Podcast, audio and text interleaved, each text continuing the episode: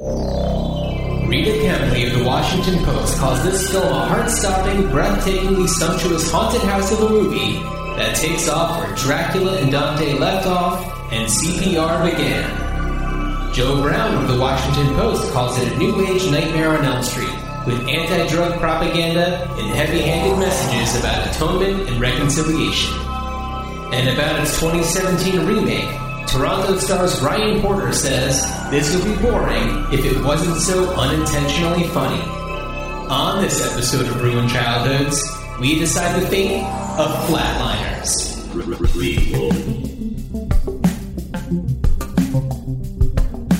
Sequel. Re re reboot. Which one will it be? It's the Ruined Childhood Podcast. Greetings, Starfighters. Today's a good day to podcast. I'd say it's a pretty good day to podcast, so much as that we're doing it. It's happening. It's it is a day that we are both fortunately here. We are well. We are in good health. And we are lucky enough to be in a position where we can sit here and talk about flatliners for, for a little while. Yes, we are in the throes of July, our Yeah. celebration of the late, great Joel Schumacher. Uh, somebody who, I don't know, a lot of people have had issues with. And uh, I feel like a lot of it has to do with certainly the Batman movies. Batman movies? Batman movies. The, Bat- Batman. yes, the the Batman movies. Though he directed Batman because there were two of them. That's true. Two different Batmen. Yes, But also, people seem to have a problem with flatliners. I, I get it. I get it. yeah. But you gotta love flatliners. Well, it's also- on. I mean, it's also why, to me, to have a problem with something means like giving it the energy and the effort to have a problem with it. And it's not like, you know, like people have a problem with Dances with Wolves because it beat Goodfellas for Best Picture and Kevin Costner Uh-huh. beat Martin Scorsese for Best Picture. I get it. But Flatliners Dances with Death. yeah, it was an Just it was yeah, in August. Well, I mean, once yeah, and once again, we're you know going back to the ideas of the Lost Boys, dealing with uh, life and death and the you know gray area in between. and the un, un the undeath. Uh, before we really get into flatliners, did you have anything else that you wanted to add about Falling Down or The Lost Boys? Not to put you on the spot. No, no, no. I I had been thinking about this and you know, I think because we're spending each episode in July looking at Joel Schumacher's career as a whole, Mm-hmm. there's been little bits and pieces bet- as you know between recording episodes and between looking at movies as I've been reading articles, reading interviews with Joel Schumacher which are quite fun to read. At least the ones Oh that yeah, he did I've never read any with him. he's done some interviews in uh, he did some interviews like in over the past couple of years he did uh i want to say he did some interviews uh when it was the 30th anniversary of, of lost boys Okay. So that was and he did a lot there were a lot of interviews about the Bat, batman movies like uh because 30th anniversary of lost boys was also 20th anniversary of batman and robin. Mhm. and he was interviewed and, and and I know like I I it's funny because I really whereas I feel like the Batman movies aren't aren't the movies that should define his career or his legacy it's this running through line as I'm watching all these movies. And and we'll get into it as we get into flatliners but this running through line that every movie I watch I really think Joel Schumacher was possibly the best choice to take over that franchise. It makes a lot of sense to me. Now, and I look, I have my own mea, mea culpa here because I once used Schumacher as a verb in reference to messing up a comic book adaptation. Uh, okay. Well, it was, I, I was, this was back in 2004, five, six, when I was, uh, I was, my roommate was Big Kev of Big Kev's Geek Stuff. And Big Kev was friend, was, was, you know, had a, a friendly relationship with Kevin Smith. Mhm. and they would you know communicate via email and and Kevin Smith had been hired to work on a treatment for I think it was for a Green Hornet film this was this would have Right. been yeah at least like 5 years before Seth Rogen Yeah, I read about this while I was watching the Seth Rogen Green Hornet, and you know, in the trivia, of course, the Kevin Smith stuff comes up. Yeah. So Kevin Smith was working on this, and that was kind of like in their email communication. So I told Kevin Schwobel, Big Kev, my my roommate, I was like, tell him not to Schumacher it up, Ah, meaning just like to to totally mess it up. But the more of these interviews that I read, the more I realize that he was really a hired hand for the studio, especially on Batman and Robin, and they just wanted to sell toys. well, it's also it's really interesting because it's funny we're not doing any episodes on those particular Batman movies, but it's so relevant to bring them up in all of these show, uh, Joel Schumacher episodes because so much of everything that you see in the uh, you know late 80s early 90s that Joel Schumacher does it kind of makes sense why he was chosen. You see the things that he does that make would would make a studio be like that's the person that we want to handle these Batman movies or this Batman movie.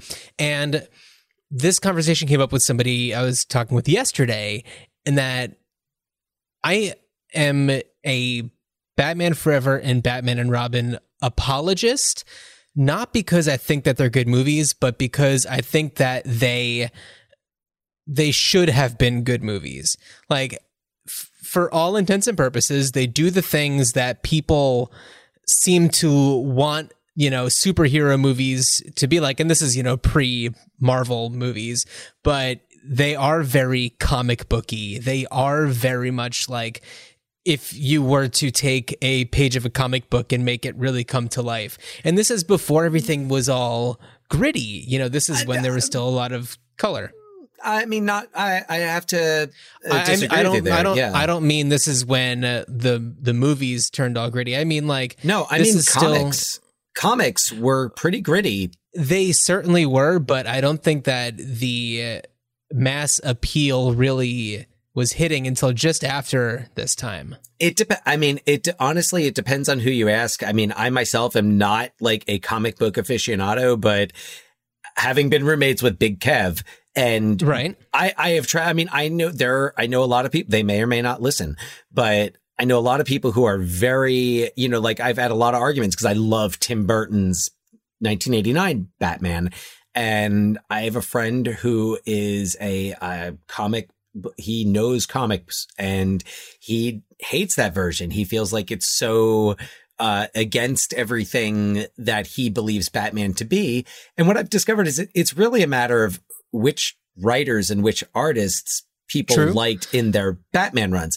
But the movie, just to kind of and to- where I'm saying what where I see the influence of Batman and Robin and what the the the the Batman DNA that I see it connecting with is the the show, the series with Adam West Yeah, I was thinking the same that thing. was what Yeah. I felt, though it, you know, it's like it, because it was like, I don't, uh, like a $200 million movie. I couldn't enjoy it the way I do the old Batman series. Right, but it does what the the old Batman series and the old Batman Batman the movie does is that it has like a huge cluster of villains rather than uh, one villain each like the the Tim Burton Batman movies and uh, Uh, Batman You had- Returns had, had, had, well, Batman Returns had, if you count Shrek, three. well I I wouldn't I mean, count Max Shreck, not the ogre voiced by yeah. Mike Myers. I wouldn't count Max Shreck. Uh, you know, if just the Penguin himself. I know Catwoman. I don't really consider to be like full on villain. She's like an anti-hero.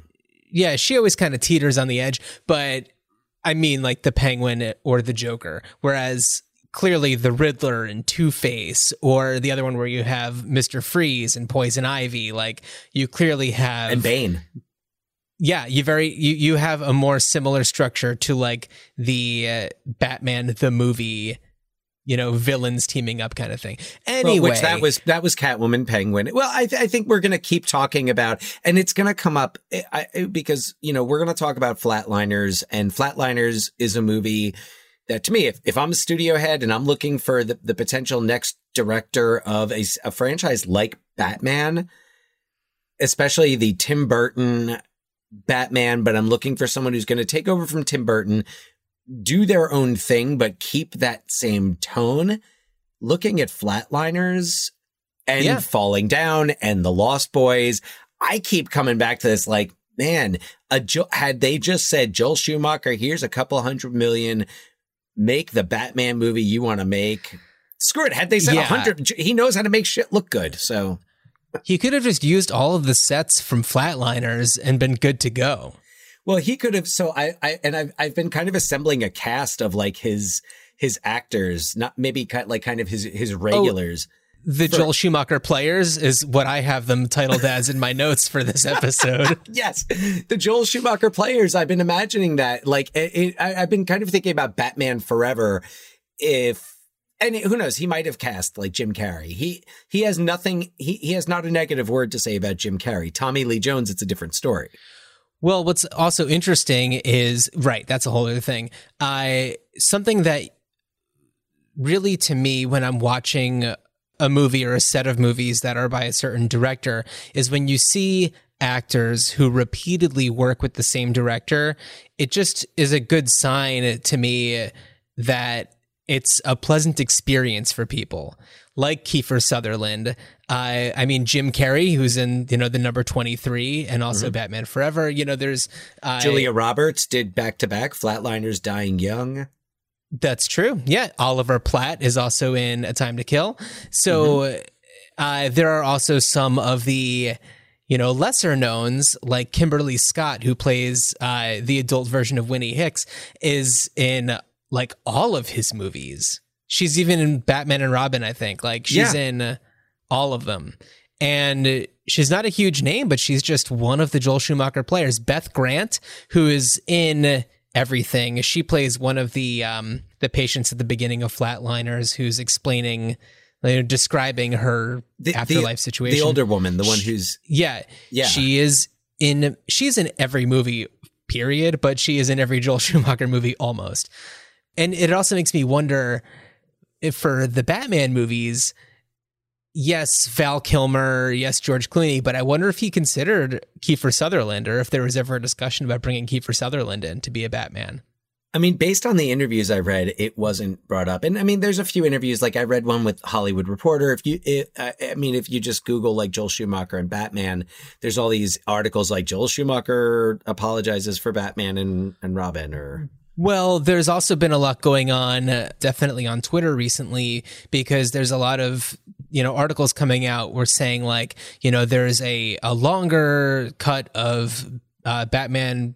I want to say Batman Forever. That has like all these scenes that got cut out. That's like a grittier version. And of course, people on Twitter are like, "Oh, those deleted scenes have been available for a long time, and they're stupid, and you know, it's not any better." I mean, originally the third Batman was was going to be grittier and more like Mhm. and rougher and like with Robin. Like I want to say at one point they were considering Marlon Wayans. I want to say it was when uh, it was like right after I- Batman yeah, I remember that. Yeah, they were going to bring Marlon Wayans in as kind of you know Was like- Marlon Wayans one of the uh, unknowns in the in your casting call? Oh no, no, no. In- Oh, that we talked about in that the last case- episode? Yeah, no. Mar- Marlon Wayans was, uh, I, I think, uh, you know, eh, not maybe not known, but also not unknown because the Wayans. Yeah. so yeah, He's a Wayans. yeah, he was known. No, I mean, I, but but I was thinking, I was like, man, like Brad Renfro would have made an interesting Robin. Yeah, Dick Grayson. that would have been very interesting. Um, yeah. I was like, Michael Douglas would have been, and because I think Michael Douglas did he produce Flatliners? He produced Flatliners 1990 and Flatliners 2017. So I was first, I was thinking about like Michael Douglas as Harvey Dent, and then I was like, man, what about Michael Douglas like 1995 as the Riddler? If you were going to go in a different That'd be interesting. direct, either that or like I don't know. For some reason, I'm like, man, Matthew Broderick, like eh, maybe not mid 90s Matthew Broderick, but like Matthew Broderick circa election would have made such an Yeah. interesting type of like the Riddler, just like, like just this guy who everyone craps on. And, Yeah. um, but I was, yeah, I was But thinking Jim about Carrey, w- you know, was the hottest comedic actor in that moment. Like he that was the hottest actor, like, period. Sure, yeah, I mean, it was like- right on the right for cable guy. And Yeah, Yeah. but like if you're casting the Riddler and Jim Carrey's name comes up, it's like a no brainer. oh, yeah, yeah. And So I think- honestly, yeah. I, honest, I like I like him as the Riddler. Except you know what though? And since I've been watching, like I watched Kidding with the show that uh, Jim Carrey's Uh-huh. on on The Michel Gondry Showtime show. Yeah. I watched, or I watched the first season of it, and I'd be so interested in Jim Carrey, circa 2020, Huh. Playing the Riddler, but not necessarily the Riddler the way that he was in Batman Forever, but the Riddler, Right. the more more of the, more of the type of Riddler that we would have seen in Christopher Nolan's that Yeah. uh, Dark Knight Yeah. trilogy. Yeah, and you know, I um now since you bring up Jim Carrey, he just I think released a memoir that I'm very curious to read. Oh. Yeah. I did not hear Uh, about that. I hear it's quite good, unless I dreamt it, but who knows?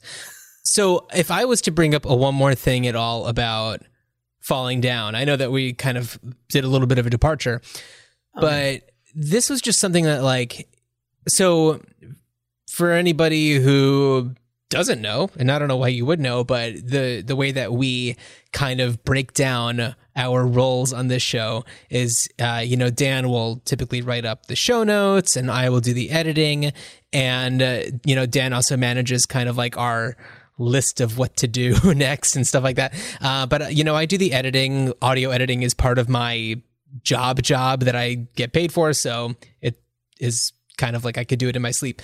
And editing the Falling Down episode was really fascinating because it really brought me back into the movie, which is a difficult movie to be in just watching it. But like when you're it's in your ears and you're just like thinking about it more and more and more, I don't know, it becomes a, a, different experience. And there was something that we brought up in uh, that episode, uh, the last episode that came out for Falling Down, that I wanted to bring up because it also relates to something that's been happening on our social media. And that is in Falling Down, you know, Michael Douglas's character's ex-wife has this experience where she is concerned that her, you know, abusive husband, who's emotionally abusive, uh, is going to be coming to their house on their daughter's birthday.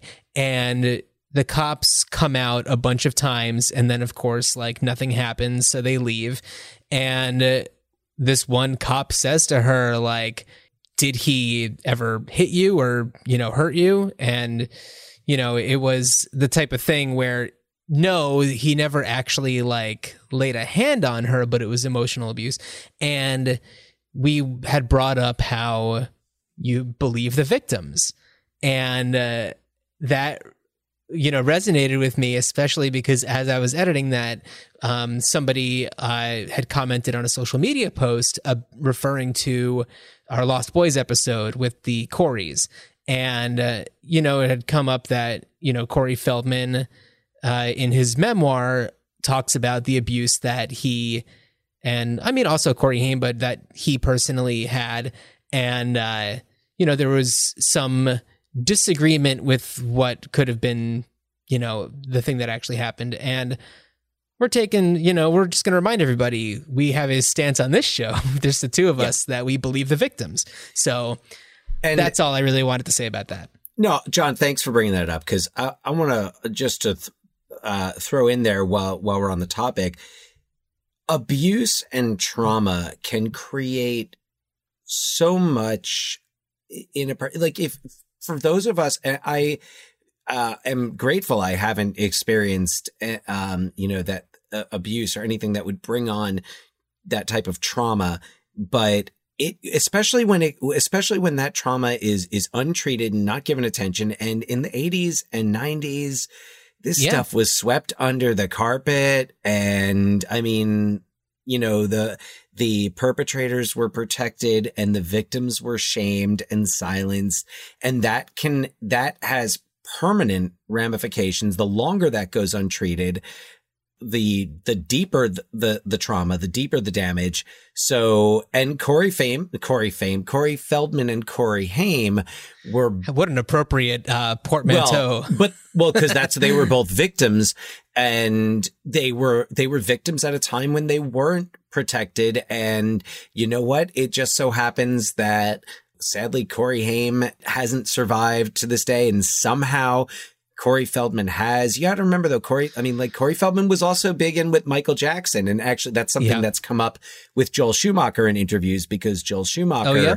had a, I think he had like a friendly relationship with Michael Jackson and was because, well, so Joel Schumacher, just to get, I mean, some history, uh, you don't know a lot about his past. So he was, you know, out of the closet, homosexual director in, in Hollywood in the late seventies and eighties, but started Yeah. as, he was a costume designer. He was, John, you mentioned a window dresser in New York.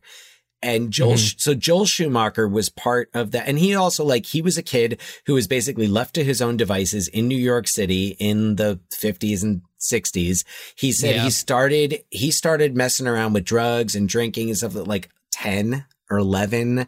You know, he's, and what, what I mean, this will, I'm sure this will come up, um, again, but you know, he really had a feeling. He had this, he had like an understanding of these, of, of these kids. And I, I feel like it's almost had they Right. been in the Schumacher players forever. Like I, yeah. like he, well, I feel like he really looked out for, for the people he worked with. Well, Corey Feldman, especially, he, you know, on the set of The Lost Boys, Corey Feldman would be, you know, on on something and unable to do his thing, and Joel Schumacher was just like, if you don't clean up, you're done. And granted, he certainly had, you know, more experiences with drugs and alcohol, but for that, you know, Corey Feldman credits Schumacher with, you know, kind of saving him at that time, and he was just a little kid. Well, but And- uh, Schumacher knew because Schumacher was like, damn, I was doing, I was Right, doing yeah. all sorts of shit and sex and with whoever. And th- Yeah. there, and that's why like the whole Michael Jackson thing came up because he was like, you know, like he was in that place once as a young person who was being, you know, who had a lot of attention on him. And so it's interesting to hear his, his take on that. Also his take on that at, you know, from a few years ago when he's, you know, nearing 80 and has zero fucks to give anymore. Yeah. Yeah, uh, and also just uh, one more thing to to bring up is, uh, you know, we had mentioned on uh, the an Instagram post that Corey Phil. Well, uh, there was the I think it was called Between Two Corys, the kind of like docu drama uh, about the Corey's life uh, that featured our our friend of our podcast Keith Coogan, who, well, his voice starred alongside Corey Feldman's voice in The Fox and the Hound, which I just showed my kid recently. That's right. Yeah. Yeah. Who uh, and another person who worked on The Fox and the Hound, Tim Burton, who directed the first two Batman movies of the modern era. So all comes full circle. Yep. Yep. Uh, which were then turned over to Joel Schumacher, who made a movie with Kevin Bacon called Flatliners. Well done. You did it. Well, Flatliners is like if you're a Kevin Bacon game player, Flatliners is one of those. It's like Flatliners, There's a few good men, so many- JFK, Oh my God. The Yeah. Nexi Ev- of Kevin Bacon. Totally, totally. Uh, so why don't I launch into the synopsis because we're going to be referencing names and scenery and situations. So I may as well describe for our audience. Uh, if you either haven't seen Flatliners or it's been a while, here's your refresher. On a quest to make a major scientific discovery, Nelson Wright calls on some of his Chicago med school classmates. Among them is Rachel Mannus, the smartest student in the class, who has a fascination with what happens after you die. Randy Steckel, a skeptic who takes vigorous notes into his tape recorder, Joe Hurley, a sexual criminal who owns a camcorder, and David Labraccio, a rebel who has just been suspended from med school for breaking protocol to save a patient's life. Nelson, played by Kiefer Sutherland, is the first to play with life and death by having his friend stop his heart so he can experience life after death and then be brought back to life so he can tell the tale. Nelson is transported to a field with eerie trees and a small group of children. His friends are able to resurrect him and they marvel at what they've discovered with their dangerous experiment. Next is David, then Joe, then Rachel. Before Randy gets a turn, they discover that flatlining unlocks secrets from your past that haunt you, and in Nelson's case, seriously try to kill you. Nelson keeps seeing a young boy named Billy Mahoney, a kid who was accidentally killed by Nelson many years earlier during an intense bullying session. David repeatedly sees Winnie Hicks, a young girl that he used to bully when they were in school together. Joe encounters women he's sexually assaulted who use his cheap lines against him as the guilt eats at him. Rachel is haunted by the memory of her Vietnam vet father, whose suicide she witnessed and was then blamed for. After Nelson admits that he's being physically assaulted by the ghost of Billy Mahoney, David decides to face his problem head on. He visits Winnie Hicks, now a grown woman with a husband and daughter, and he makes amends. Having a clear conscience, he goes to tell the others how to make things right with their personal demons. For Joe, it's too late. His fiancee has come to Chicago because she was worried about him. In his apartment, she discovered his stash of videotapes in which he is sleeping with dozens of other women. Rachel allows her visions to paint a deeper picture, and she discovers that her father was a heroin addict and his suicide was not her fault. She can now forgive herself. For Nelson, there's only one option. Since Billy is dead and he can't make amends, he travels into his psyche by flatlining once again in order to confront Billy and make things right, even if it means he has to die doing it. His friends find him and try to bring him back, but it seems hopeless. Once the tables are turned in Nelson's mind and Billy is the one who kills him, Nelson's friends are able to bring him back to life. So, Nelson is played by Kiefer Sutherland. We have Rachel being played by Julia Roberts. Randy is played by Oliver Platt. Uh, Joe is played by Billy Baldwin, and David is played by Kevin Bacon. Sorry, there's just a lot of words going through my head right now, and Kevin Bacon took a half a second That- longer than it typically should. uh, it's also really confusing because there's a character named Joe, and then there's David Labraccio, and we know a Joe Labratio. Yes, So, this was always this has always been a uh, point of confusion for me. Not not Yes, to the point so- of not being able to follow the movie though. re- reading the synopsis in my notes, it's jarring because I always expect to see Joe and Labratio together, but then Yes. they're not, and it's just like messing with me. Uh, Joe know. Labratio, who is uh, a- an agent, I believe he actually is running a production company in LA right now. Yeah, no, he's So there's that. Joe yeah. Labratio doing well for himself. Not not kicked good out of medical school. Uh, No, no, not dramatically uh, scaling the side of the building for some Repelling- reason. well, he's a climber. I have this in my notes. I feel like there's something they mentioned because I'm like, why the hell Yeah, is he climbers repelling? can use stairs too. Yeah, I yeah, I I don't know, but I was like, yeah, why is he repelling? Maybe he's maybe he's trying to skip out on like paying the rent or something, and maybe there's a deleted scene, a gritty deleted scene that would. who knows or or our buddy Joel Schumacher just wanted to have him, you know, do some weird dramatic exit. And I also want to bring up um, you know, we've been talking about kind of the themes in Joel Schumacher movies and the things that make movies Joel Schumacher movies. And one thing that's in a lot of his movies, not all of them, is uh weird cars.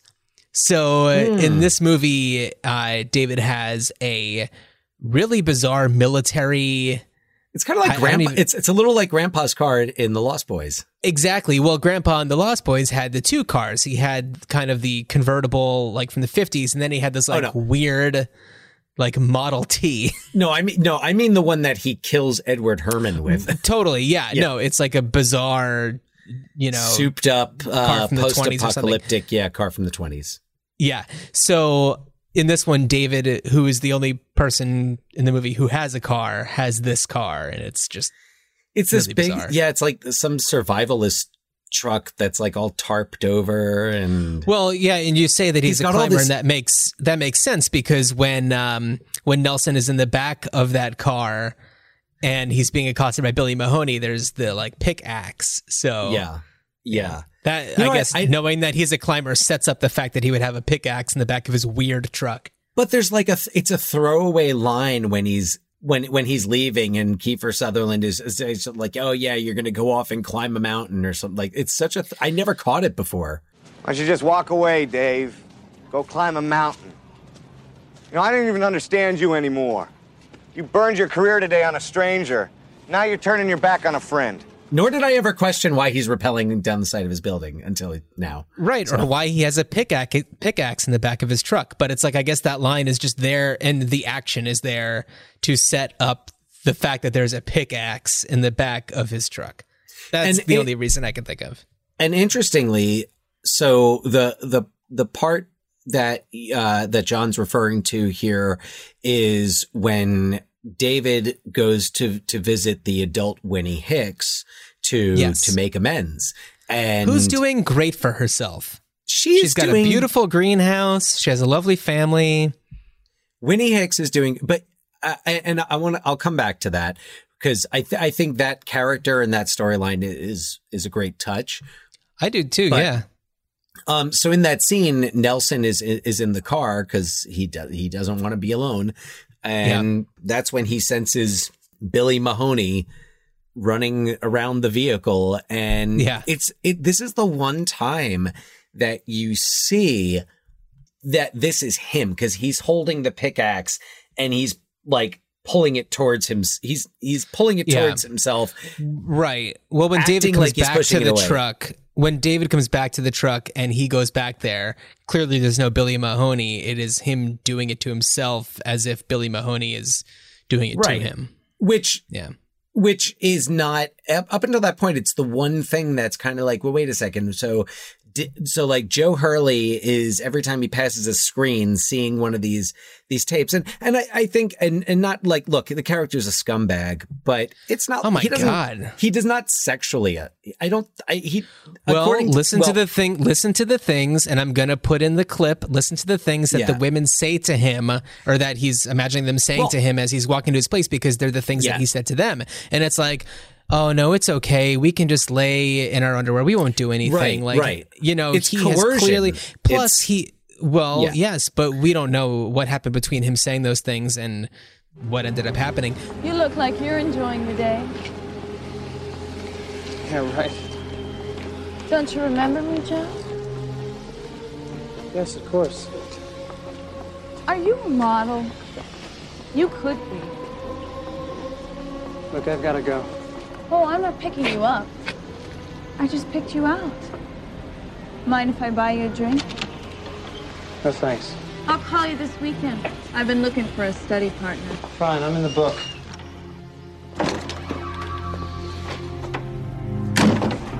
Hey, gorgeous. How are you? What you doing? Some crazy girl. I know you, don't I? Would you like to? We don't have to do anything. We can just lie together, hold each other in our underwear.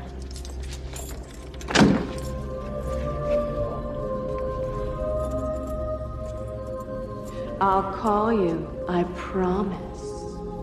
I'm tired of playing the field. We can stop whenever you want. It'll only make our relationship never felt like this before. I'm tired of playing the field. Of course I respect you. You stop whenever you want. Joe, Joey, Joseph. Carl, whenever you want. I need you to show me that you love me. You're not real! But also, he is videotaping without consent well yeah him yeah sleeping with these women, which is a sex crime. yes that's yes Like, yes that's he is by definition a sexual criminal. Oh, oh, definitely. With without a without a doubt. I, I just wanted to be specific with the uh with the terminology. Just not just based on what on what we know. It doesn't make him any less of a scumbag. He's still a fucking scumbag. And he gets what he Yeah. deserves. And Yeah. Hope Davis, come on, he's engaged to Hope Right. Davis and who is just a she's wonderful in everything. So That's Why true. would you- She is in everything, basically. Well, yeah. I mean, Hope, especially around that time, she pops up. Uh, isn't she the, uh, the, not the stewardess, but she working at the counter in Home Alone when they're in France and Catherine O'Hara is trying to get back on the plane? Oh my I think God, Hope is she? Davis is the French, um, like flight, uh, the, like airline Oh, that's so funny. Yeah, with, uh, with a French accent. And what else does she pop up in around that time? She's just she is just in everything. And then of course you have uh, Julia Roberts, who, you know, this is the same year as Pretty Woman, and uh, you know I was looking at her filmography, and it's funny because it's like she's in like a couple things, and then all of a sudden she's in like Steel Magnolias, like she's just like huge all of a sudden, and then. I feel like it was like Mystic Pizza. Mystic Pizza was like the first thing that was like, oh, you know, a big, big movie. Yeah, and then she was like in the, the uh, Satisfaction with Justine Bateman, where Mhm. they where she was like the bassist in their band. Uh, I think I think Julia Roberts was in that. I didn't see that one, so Yeah, I think it cool. also it, it, it also has another name. I think they like later changed the name because the Rolling Stones sued him or something. I don't know. Uh, but yeah, but Julia Roberts did. Yeah, she did Flatliners and then Dying Young, and Mhm. I mean sh- with Joel Schumacher, yeah, and she just kind of yeah. I mean, she became you know Julia. I mean, she, she was Oscar nominated for Steel Magnolias or Pretty Steel Woman, Magnolias. both of them. Yeah, I mean, yeah, it's just a huge star. She's she's great in this. Yeah, she's totally good in this. I I like that she's the smartest person in their class. They bring her in because they need her. She's and the fact that she's a woman, you know, is a, kind of a nice touch. Yeah, I'm like But- based on the way they talk to her, I'm like I think the fact that Oh, she's the smartest in the class is like maybe 25% to do with it. 75% oh. Everybody's is all trying of to them. sleep with her. yeah.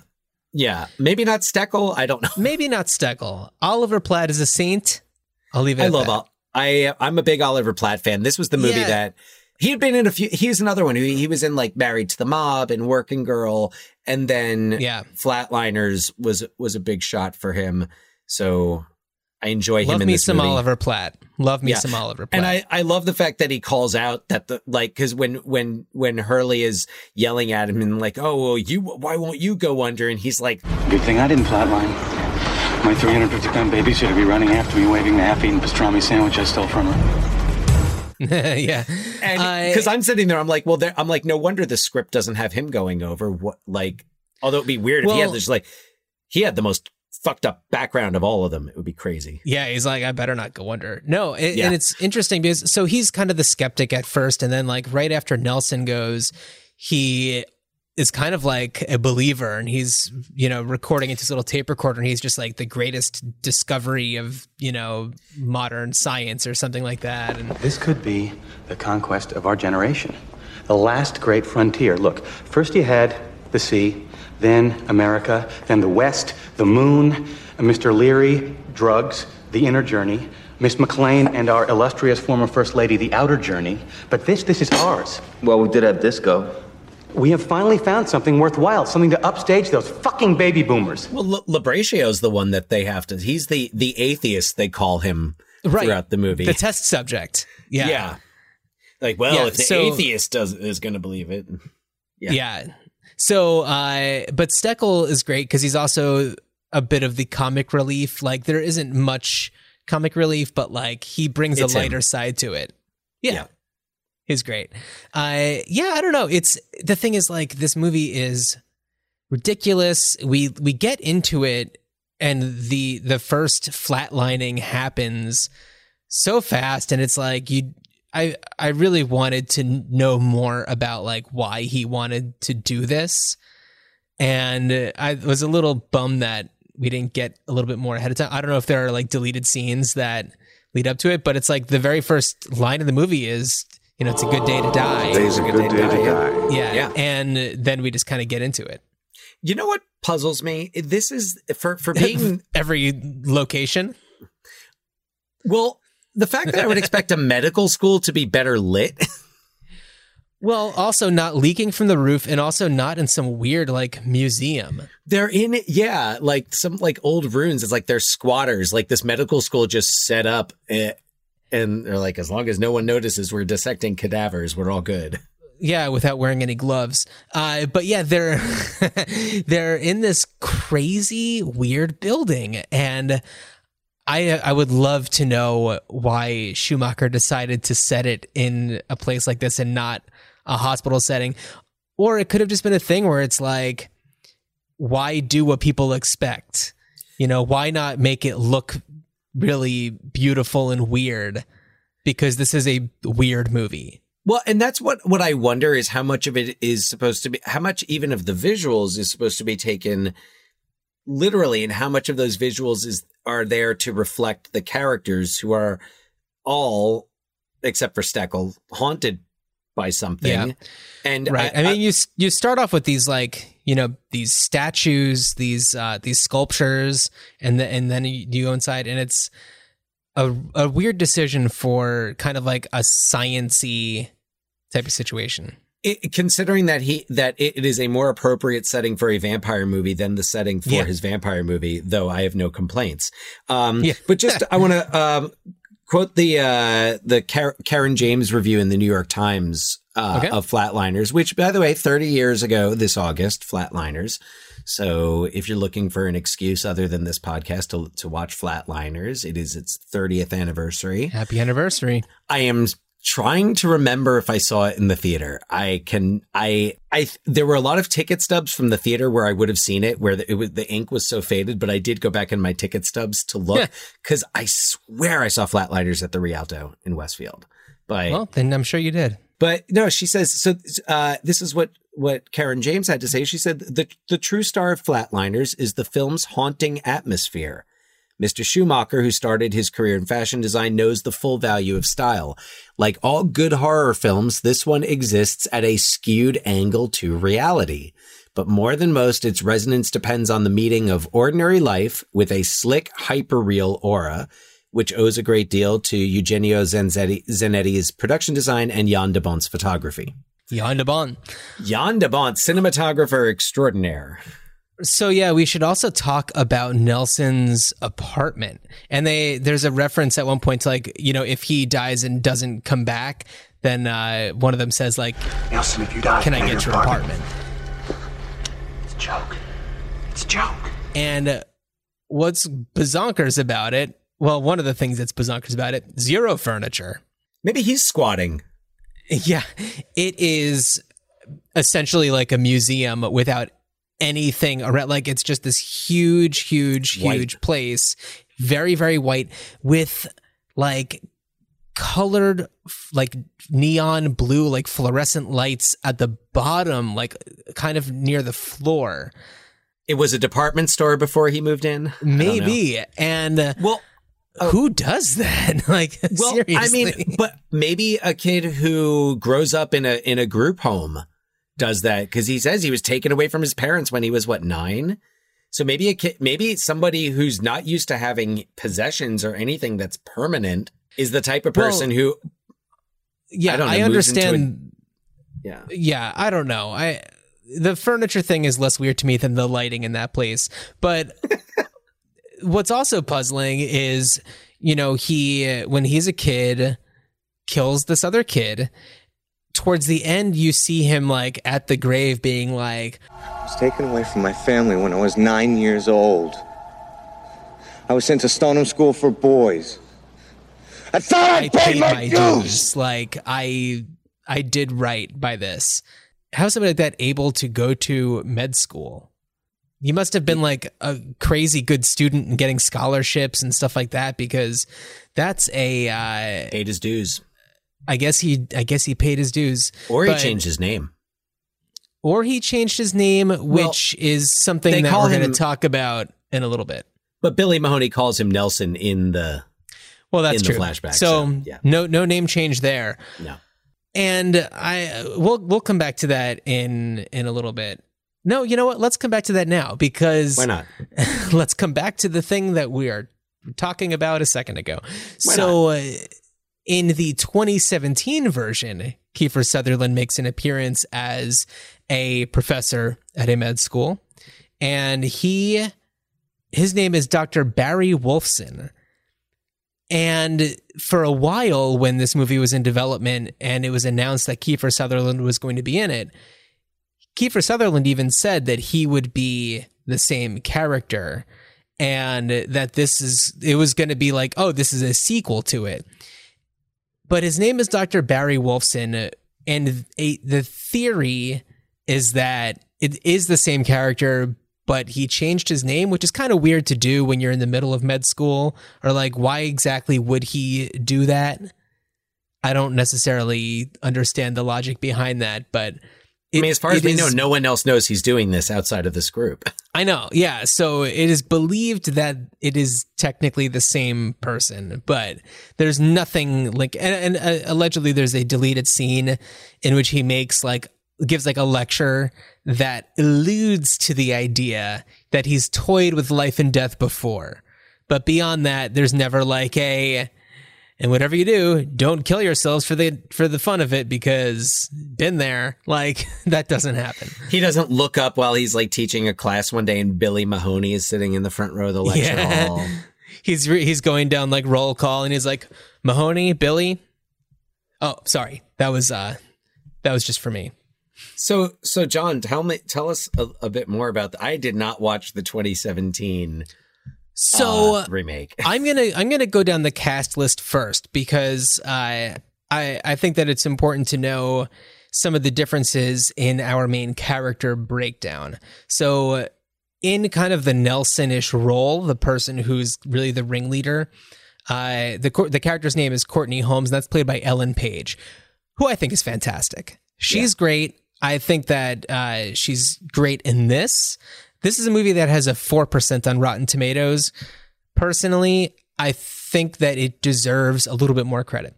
The character of Ray, who I mean, he's the only person who doesn't flatline, so he's kind of like the Steckle, but he's also Diego Luna, so he's you know a hunk. So not yeah? quite your Oliver Platt character. Um, they couldn't get like Nina- Josh Gad or no, they needed him to be uh, super hunky, and Diego Luna does the trick. no offense to Josh And- Gad, by the way. No offense to Josh Gad. The character of Marlowe, who I guess would be a bit of a facsimile to Julia Roberts' character, and I'll get into that in a little bit. He's played by Nina Dobrev, who is like in Degrassi and The Vampire uh, Diaries. Vampire Diaries, that's right. And she's she's quite good. Uh, this character named Jamie, who is the um, I'd say he's the Billy Baldwin character. He plays um, yeah, the character's name is Jamie, played by James Norton. I wasn't familiar with him, but he was totally fine. Sophia, who plays kind of the uh, David Labraccio character, is Kiersey Clemons, who I think is fantastic. She stood out to me when I first saw her in the movie Hearts Beat Loud with Nick Offerman.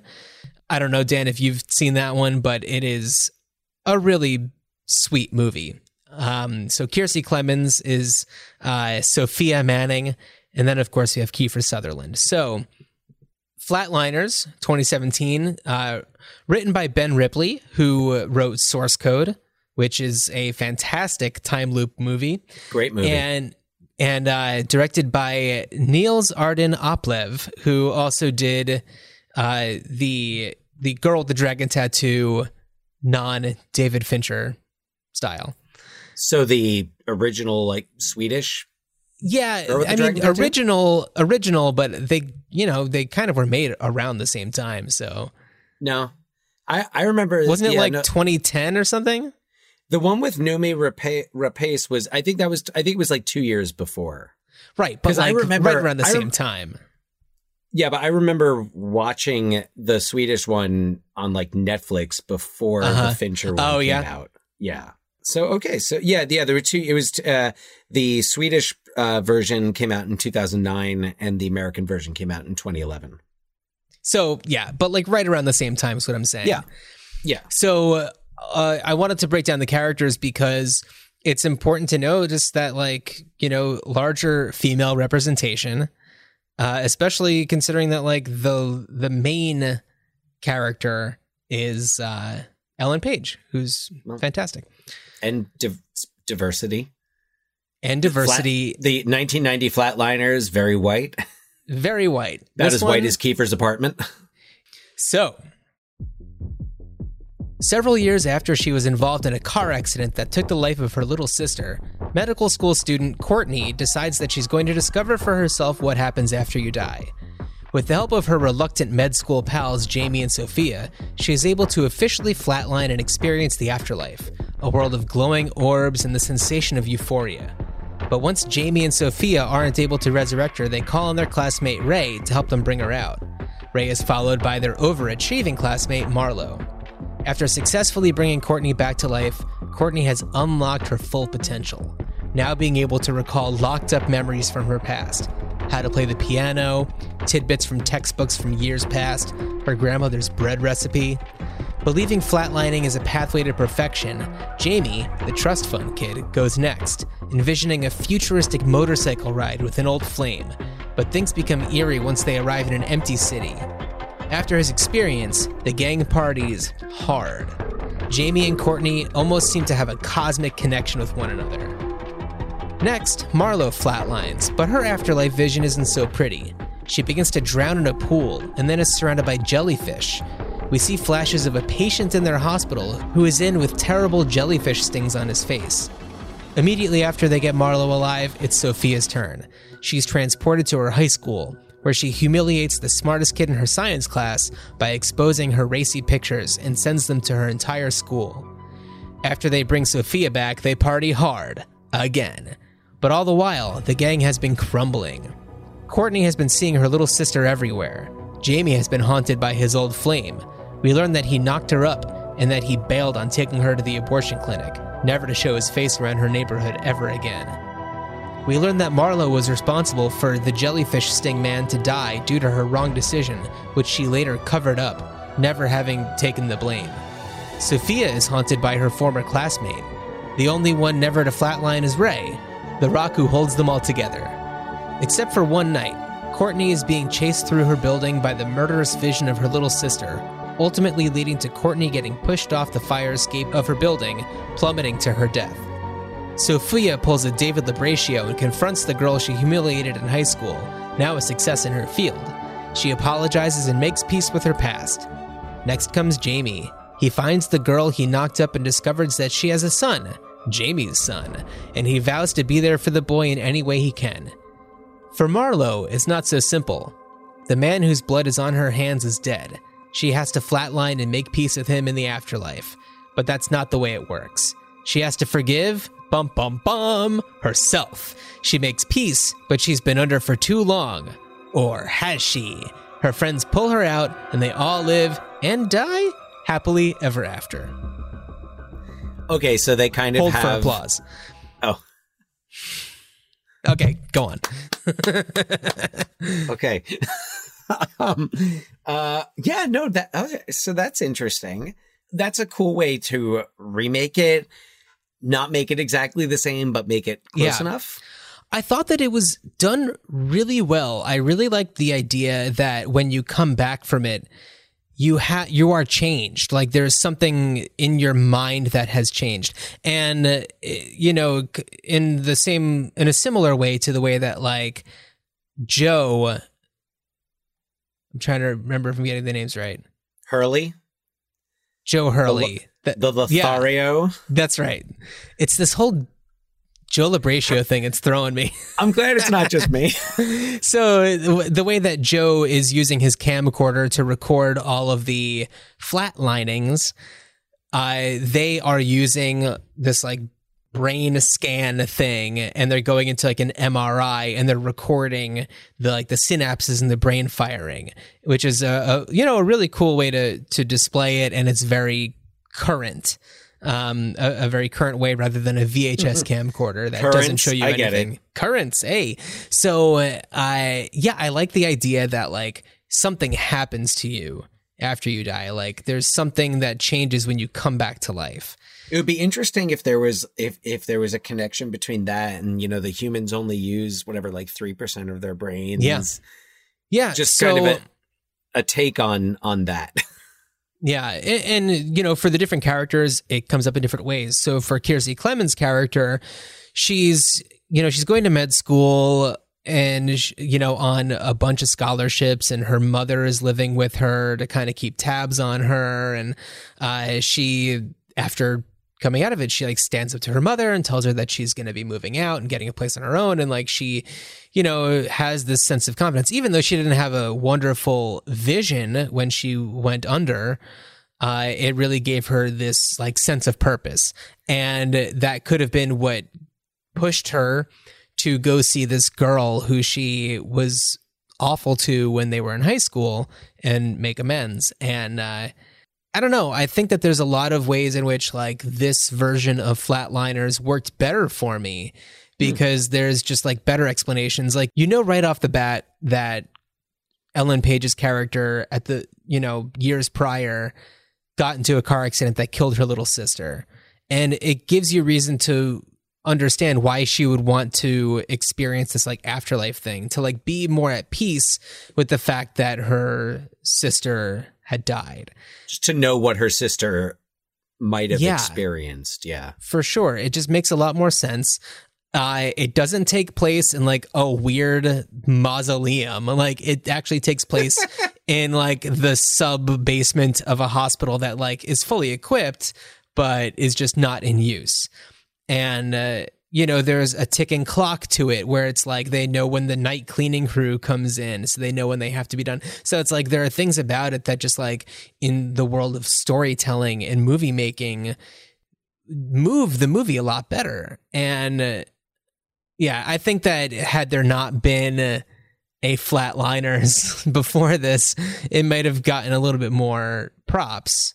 Well, and it's interesting you say that because one of my big takeaways watching Flatliners again recently was that while the atmosphere and the performances are really strong, the script isn't. The concept is is strong, but the script itself is is pretty weak and has all these holes. You know, you don't know yeah. that you meet Nelson, you see Kiefer Sutherland, he's like, it's a good day to die. You're like, all right, well, I, I saw the trailer. I know I'm going to see, you know, I, I feel like going to see that movie at that time it was like, you didn't question it because you were going to see this concept.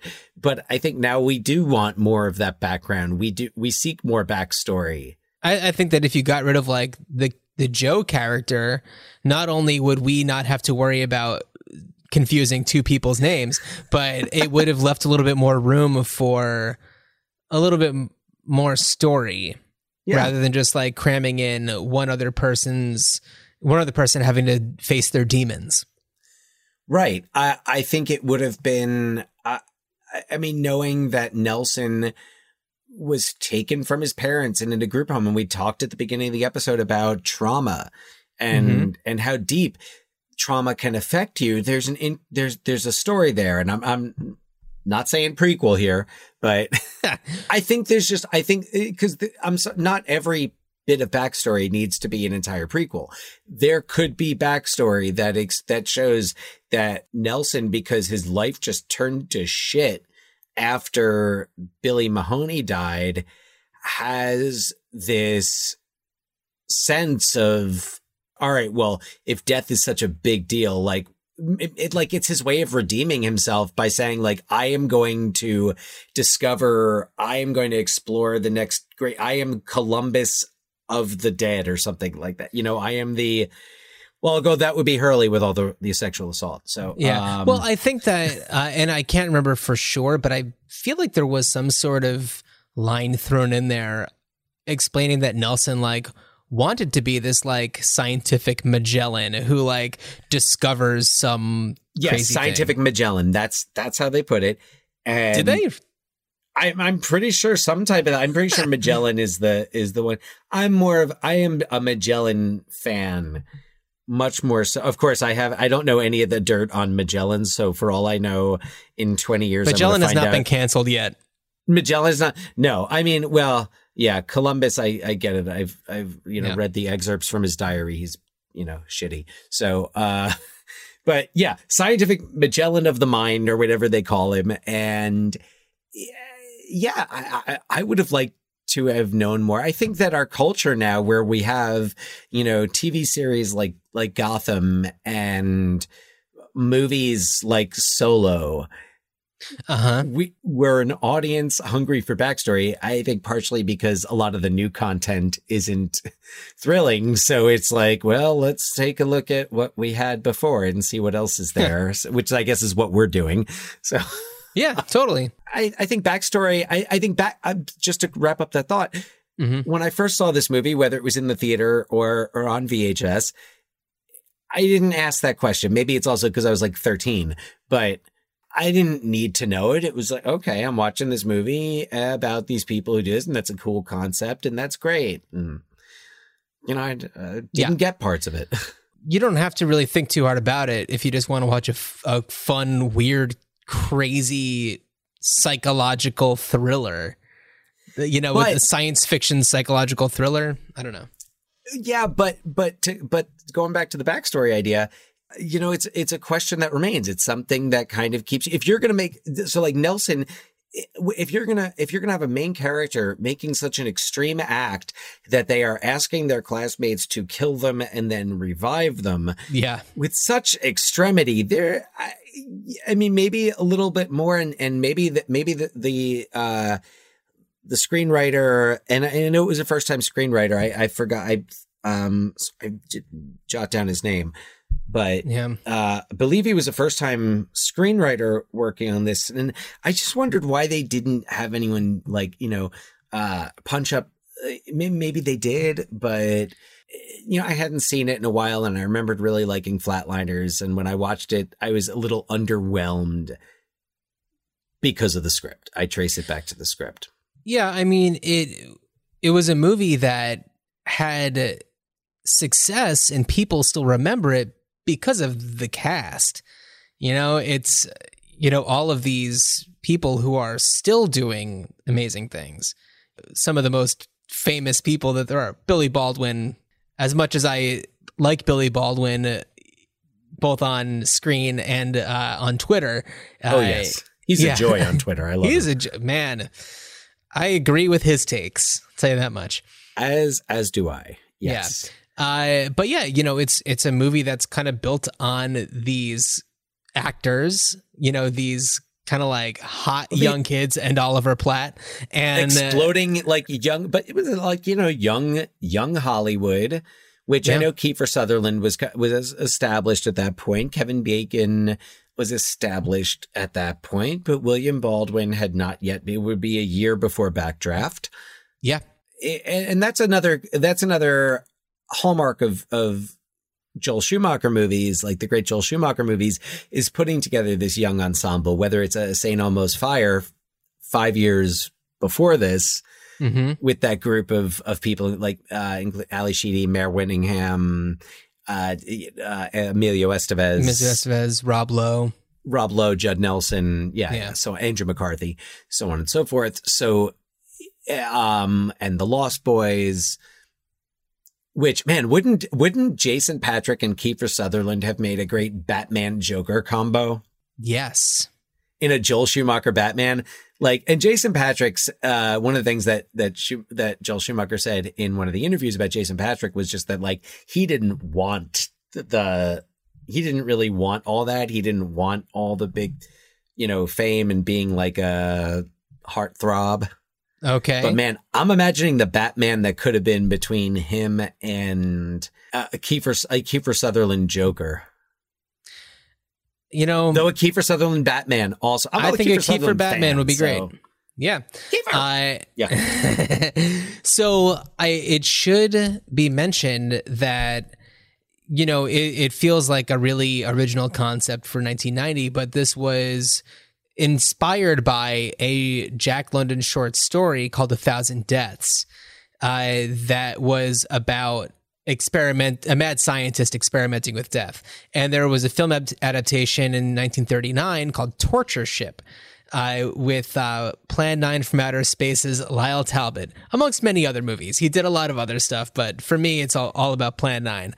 And that one is, as Wikipedia says, a mad scientist performs experiments on the criminal mind, on, on captured criminals on board his private ship. So I think that that's, I, I haven't seen it, nor have I read the short story, but from what I understand, it is, you know, the the 1930s version of Flatliners. Of Flatliners. Oh, Yeah. I'm gonna check out that check out that story. It's not the usual Yeah. Jack London fare. No, that- a that thousand used to. deaths. Cool name too. Yeah, very cool. So, I mean, we've got a remake already. What else? What are we gonna do with this? So, okay, the remake in 2017 didn't hit. It wasn't what people wanted, even though I think it deserves a second look. And uh, I understand the complaints that, you know, the reviewer, the critics have. You know, some say that the effects are cheesy, even though I thought that it was totally fine. You know, it's it's good for what it is. I think that maybe it, people need to take another look at it. But if I was to remake it, I would actually set it kind of in the like the turn of the century. To have like a dawn of electricity version of it where like maybe something happens accidentally like in the discovery of electricity like maybe there's uh Nikola Tesla is involved somehow. I'm like, does Ben Franklin flatline when the lightning hits the key on the kite? And well, that's going back a little bit further. Oh, that would be really fast. That would be really funny. Like I could see colonial actually flatliners. If there's yeah, if there's like a 1700s version where it's Ben Franklin and uh, the founding fathers playing with We life have and to bring death. him back. Channel the lightning. Channel. and you, just- and you know yeah. you do it as a uh, as a comedy. I think that would be really funny. I was just thinking that it would be really cool to do kind of like a uh, you know a, a Frankenstein type of flatliners type yeah that's kind of that's what it's at well i mean yeah i mean it's it's it's definitely similar like there's there's a lot of the whole idea of playing god Mm-hmm. and and and playing with with life and death and people's lives and it's very frankensteiny so i i think a flatliners that goes back a gothic flatliners would be cool and you could film it in the same locations and it you certainly could. You absolutely could. Yeah. Well, I mean, Dan, what were you thinking? Well, first of all, this was not what I was originally thinking, but then on Twitter earlier today, I was prompted. I was prompted to consider that I had to, by law of responding to this tweet, adapt the last film that I saw into a musical. Oh, yeah, I saw that. And it took a split second for me to picture Flatliners the musical and to Mhm. know that, damn, that would work. That Yeah. A Flatliners, a Flatliners musical would be wonderful. Now, that was not what I had thought, so I have nothing more to say than Flatliners the musical to that. I just, I, I think you could have a lot of great songs, but my more, my more serious proposal, um, would be a series Okay. ki- kind of a procedural um so you so the, the your structure of your series and you if you think think of it as type of think of it as like a scandal. Think of it as as like that type of show scandal. And you've got your team and they're they're under the leadership of of you know whoever is has put this team together who would be Rachel Mannus. To me that's the character that I would maybe change her name, but I actually would keep the name Rachel Mannus and that she is researching because and similarly to the uh to the remake that she has some experience in in in my notes. I have that she herself had a near death experience and and ever since then has been obsessed with finding out what does everybody have the same experience what are the common bonds between the experiences so she recruits a focus group of people her team are not necessarily all medical students but they are all people who have already had near death experiences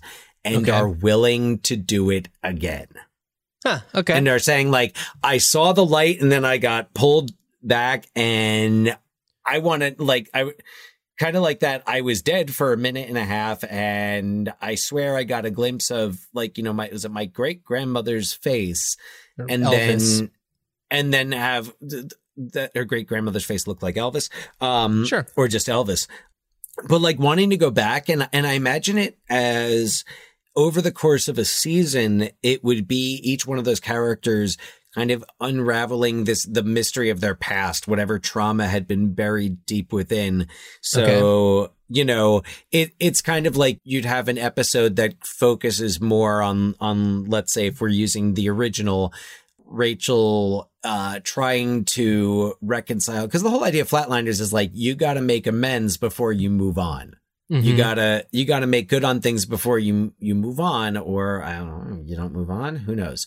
But having these people saying like, okay, well, I need to because look, Kevin Bacon, all he needs to do is get in the car, drive an hour, and there's Winnie Hicks. He doesn't get in a car. He gets into some weird Oh, right. He military gets into he, he gets into his vehicle. survival Assault vehicle.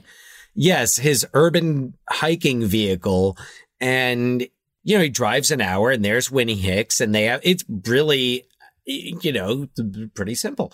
But what if Winnie Hicks was, you know, had relocated and was working in Tokyo? Uh, I mean, what if you had to have you know these things? What if nelson had to go back to the boys home what if what if nelson had to go back to this boys home where he lived? What if he what if he was traumatized in that boys home? What if there was deeper trauma than just billy mahoney? And it's kind of like they go to the edge they pull back whatever it is and then they need to go deal with it. They need to take care of it. And Rachel, meanwhile, is also researching like, okay, what happens when the when you're technically dead, you're clinically dead, but yet there's you're experiencing something that shouldn't be. So to have her mm-hmm. unraveling that mystery while also reconciling with her past, I think would be interesting. And and I mean, you're see, like, look, your first season could be at, at a med school, but let's say, what if she's like, okay, I've got the research that I need here. Now I need to get like, I need to research this across cultures. Like, I need to go to Yeah. Europe. So it, I could see it being a series where it keeps like a central character, almost like a Grey's Anatomy, where Meredith is like Meredith Grey is the one who stays around, and all the other. Eh, I mean, there's a hand, there's like a core group of characters, but the rest kind of come and go over the course of of the series where you would have Rachel kind of be the core and wherever she has to go to conduct her research she's both reconciling things about her past and her trauma but also i mean and then you could take it what if what if it's that you have to reconcile things that like you're what if rachel has to also like reconcile with the fact that her father participated in the Lai massacre which would Mhm. of course which which then resulted in him becoming a heroin addict but what if rachel like okay season one she resolves her issues with her with her father and is at peace with that but what if season two she has to like she's got to go to vietnam. Yeah. she has to track down people like family members. I'm thinking about and maybe i'm inspired a little bit by the exorcist television series that i'd been watching for a little while. Uh, well because the, i mean the first season they're in well they're in chicago in the first season but then Oh, in the second season it moves actually um not far from seattle. Okay. they move up to like it's an island you know washington state. So it, it's very much like these exorcists go and meanwhile they're resolving their own inner turmoil their own inner demons if you will yeah. Yeah. as well as the outer demons So, uh, one thing that I investigated a little bit because I was curious based on David Labraccio is any significance that their names might have had. Because when you look at Labraccio, it kind of looks like Lab Rat. And uh, I was looking into it, and then, you know, I went to Mannus, and it's like, you know, that has to do with your hand. And it's like, okay, well, maybe there's something to that where it's like she's essential to this because, you know, she is the hand that is, you know, operating all this kind of stuff. And, but then it's like Steckle was just like, sounds like jekyll sounds like jekyll it does sound like Jekyll. speaking of doctors who conducted good, unorthodox good. That's kind of Yeah. the only that's the name that always hit me I was randall Steckle he sounds like dr jekyll So Hurley, I couldn't get anything on, uh, nor could I get anything for Nelson. I like the Jekyll connection. Well, he's Nelson Nelson Wright is his last name. Yes. Well, that's what. things right.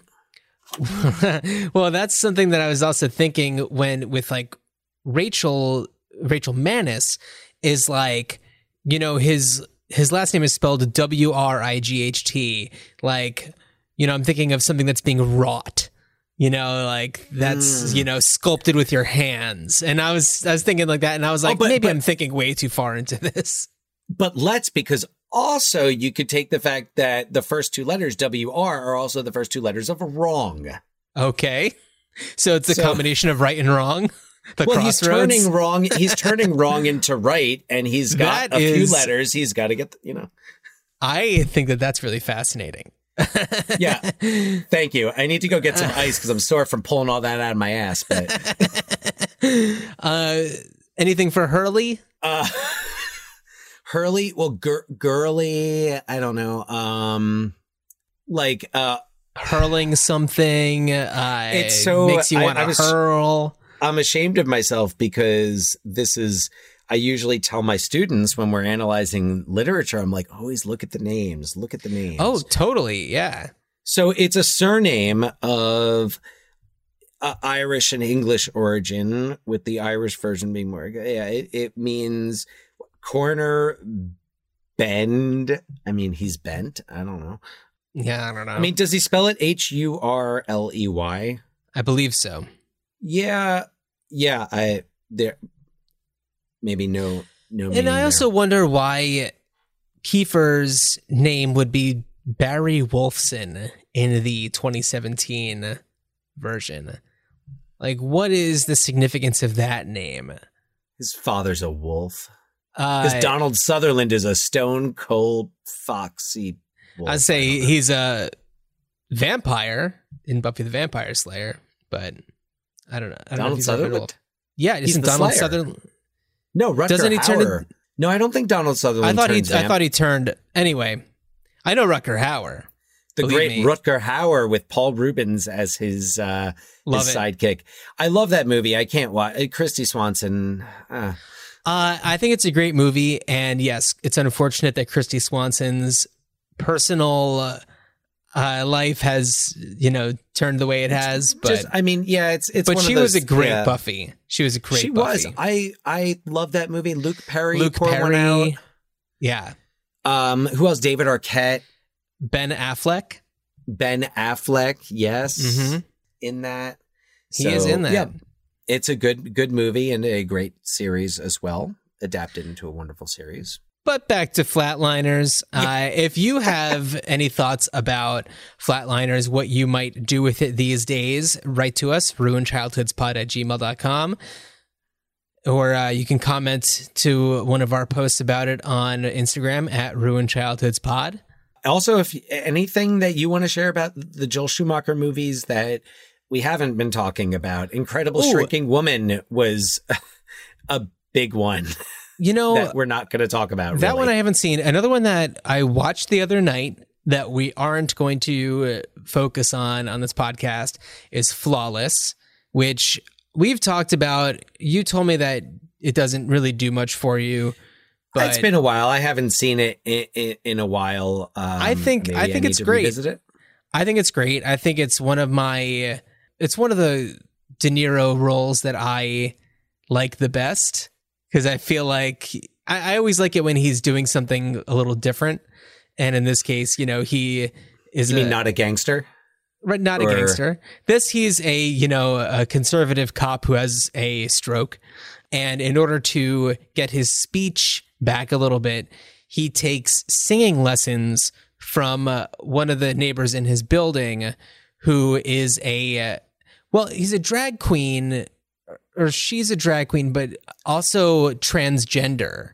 Uh, who's planning used to transgender to refer to the character. yeah. who is pre-op who is saving money for the the operation and uh that's philip seymour hoffman who uh, i think is fantastic in it the my one issue i have with that movie is that philip seymour hoffman tends to speak very softly and then you have De Niro, who's speaking, uh, who has you know difficult speaking, difficulty speaking because of the stroke, so it's hard to understand them sometimes. But uh, you know, in watching a lot of these other Joel Schumacher movies, you know, you you notice more of those like Joel Schumachery things, like you know, really skewed camera angles and pops of color, like you know, red lights in the background, Contrast, really like strong that. contrast between light and dark. hmm Absolutely, and uh, I think also a- Chiaroscuro, it's called. yeah, a big focus on character. Yeah, huge, huge focus on character and also style. Clearly, like the fashion in Flawless is is definitely at the forefront because you have a group of drag queens who are going to be performing in a drag queen competition, and and Flawless is one that Joel Schumacher wrote, and uh, I I love that about it because it feels very personal. There's a um this scene that goes on in that that I feel like is really fun to watch where you have this gay and lesbian center and you have the group of drag queens who are talking about the pride parade with the gay republican group who also meets at the gay and lesbian uh, society and uh, it's just those like really wonderful moments philip seymour hoffman though is just dynamite in it and uh respect to uh, the true star of Along Came Polly. Let it ride!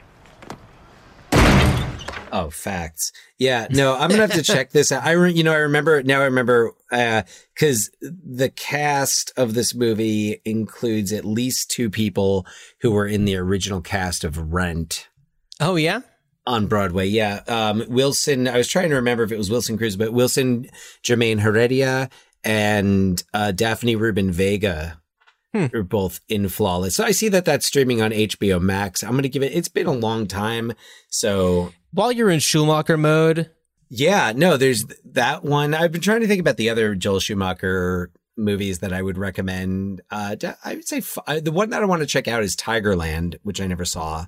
I never saw But- that. Uh, did that with Colin Farrell, like really quick, cheap, but uh, it was supposed to be really good.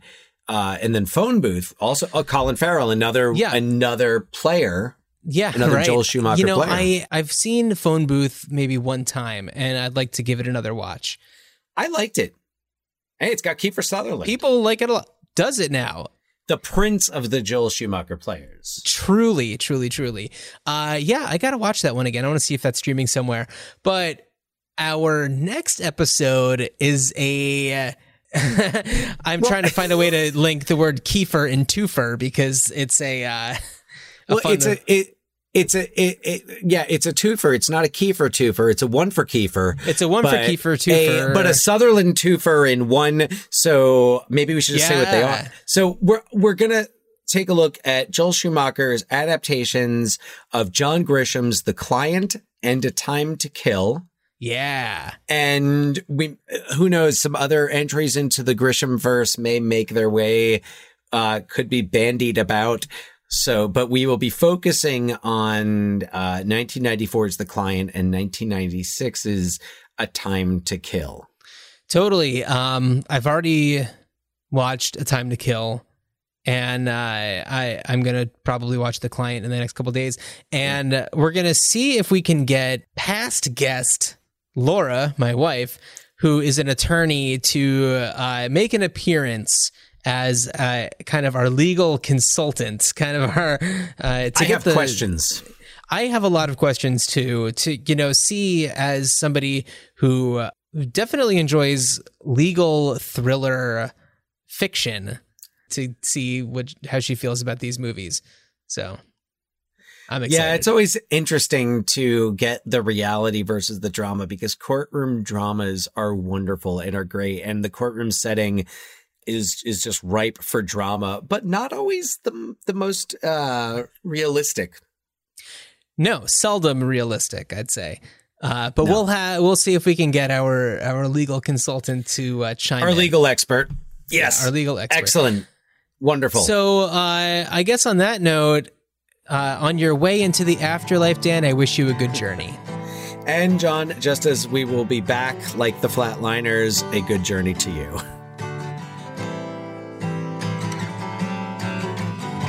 Mama, take this bag off of me. Cause I can't use it anymore. It's getting dark and too dark to see.